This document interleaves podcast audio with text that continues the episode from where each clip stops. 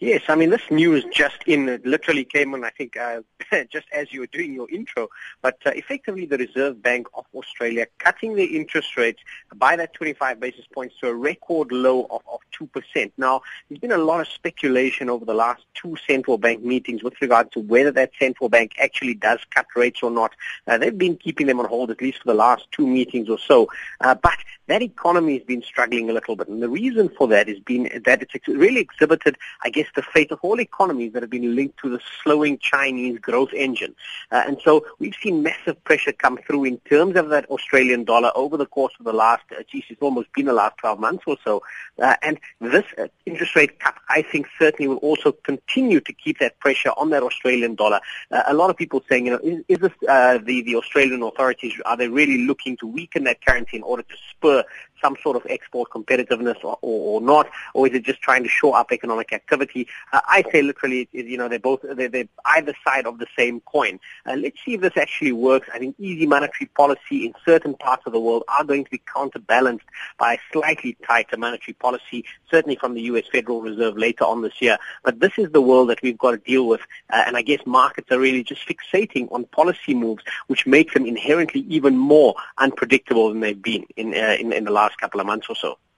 Interesting stuff there. And uh, just taking a look at some of the numbers that were released yesterday, Mohammed, uh, let's start by taking a look at the uh, global, uh, global and uh, the local P M I numbers.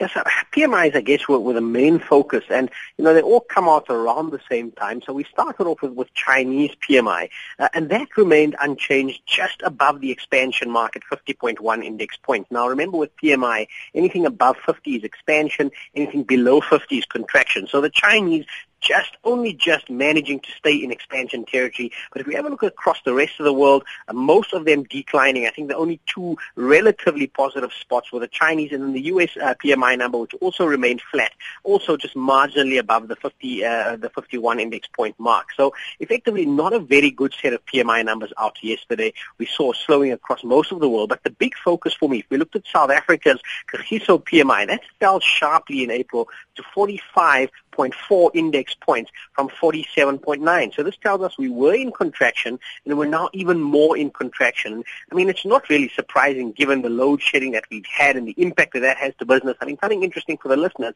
is if you get one hour worth of load shedding, you know, that doesn't mean an hour worth of lost production because factories then have to restart their production lines and so forth. So it could be anywhere between four to seven hours worth of lost production in the manufacturing sector. And that could be quite, and in fact, is being quite damaging to this economy. So unfortunately, that P M I number for me, a big negative on the horizon, uh, and it is a leading indicator in terms of what we can expect from manufacturing production over the course of the next month or so.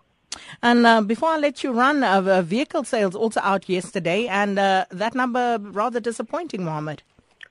Yeah, un- unfortunately, I mean, the market's consensus was for a pretty flat number. They were expecting a marginal contraction uh, in April. Uh, they were expecting just around half a percent negative. It actually came out at three point three percent negative. So we saw quite a significant decline come through there. Uh, this, this depressed vehicle sales data, sales data, I guess, really indicating that local demand does remain quite muted.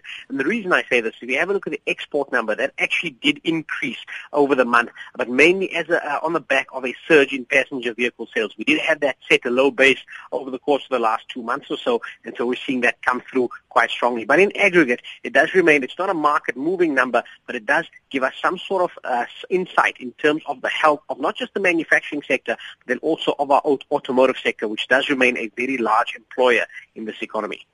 Well, that's where we're going to leave it for today. Thank you so much, Mohammed Nala of NetBank Capitals, back with us again tomorrow, same time.